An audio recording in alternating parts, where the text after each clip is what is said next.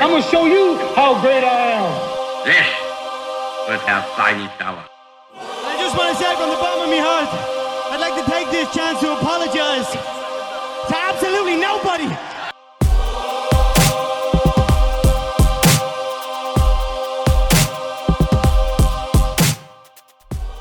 Hey everyone, this is Ben Wilson with a big announcement. How to Take Over the World is going to be coming to you a little more often. So, we've been having a problem, which is that I'm losing contact with some of my listeners. There are actually some podcast feeds that, after I haven't posted for a couple months, mark my feed inactive and unsubscribe some of my followers. And other people just assume, after I haven't posted for a couple months, that, you know, I've stopped doing it, and so they stop paying attention and looking for new episodes. So, I wanted to post a little bit more often, but I also don't just want to pump out episodes.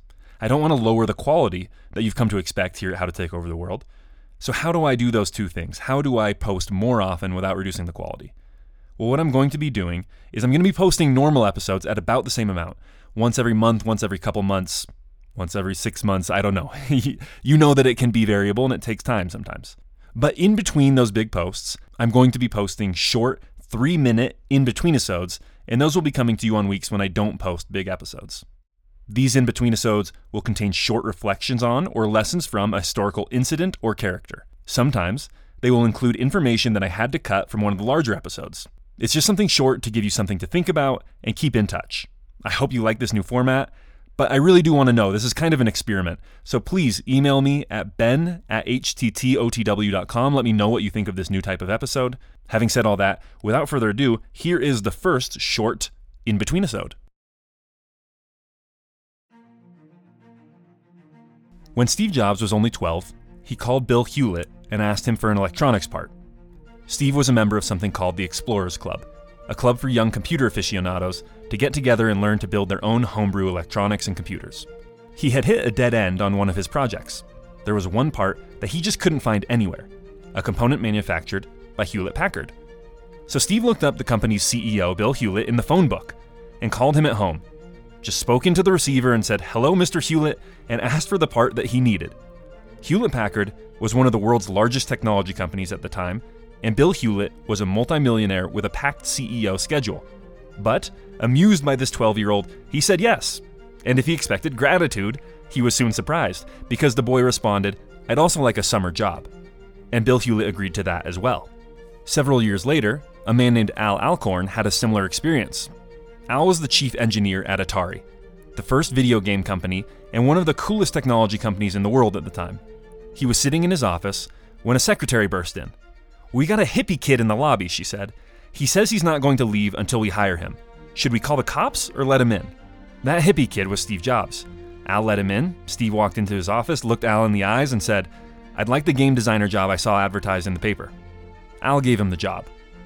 Only a few years after that, a man named Regis McKenna also had almost the same experience. When Steve was first starting Apple, he realized they needed a publicist. And he didn't want the second best publicist in the world, he wanted the best. And he considered Regis McKenna to be the best publicist in the world. The problem was, Regis was way too busy and expensive to work for a couple hippies in a garage, so he said no. But then Steve called him again. And Regis said no again. But Steve called again and again and again every day for two weeks until Regis finally said yes. And by the way, Regis McKenna was the guy who designed the famous Apple logo, hired their first CEO, and got them their first funding. Apple as we know it would not exist without Regis McKenna. Apple as we know it would not exist if Steve Jobs hadn't asked for exactly what he wanted for two weeks straight. Steve Jobs had many characteristics that are difficult to copy. He was charismatic and intelligent in a way that few of us can match. But there is something he did that any of us can copy. He asked for exactly what he wanted, not what he thought he could get, not what it would be nice to have if you had time, please, sir, but what he wanted. It seems simple enough. Anyone is free to ask for what they want, and yet almost none of us ever actually do this. You can tell this by the fact that people were always taken aback when Steve did it. They were startled by the way he stared them in the eyes and just asked. But it wasn't some superpower, and if it was, it wasn't a great superpower because people told him no all the time, but he just kept asking. I won't give you a moral of this story, I'll just leave you with something Steve himself said.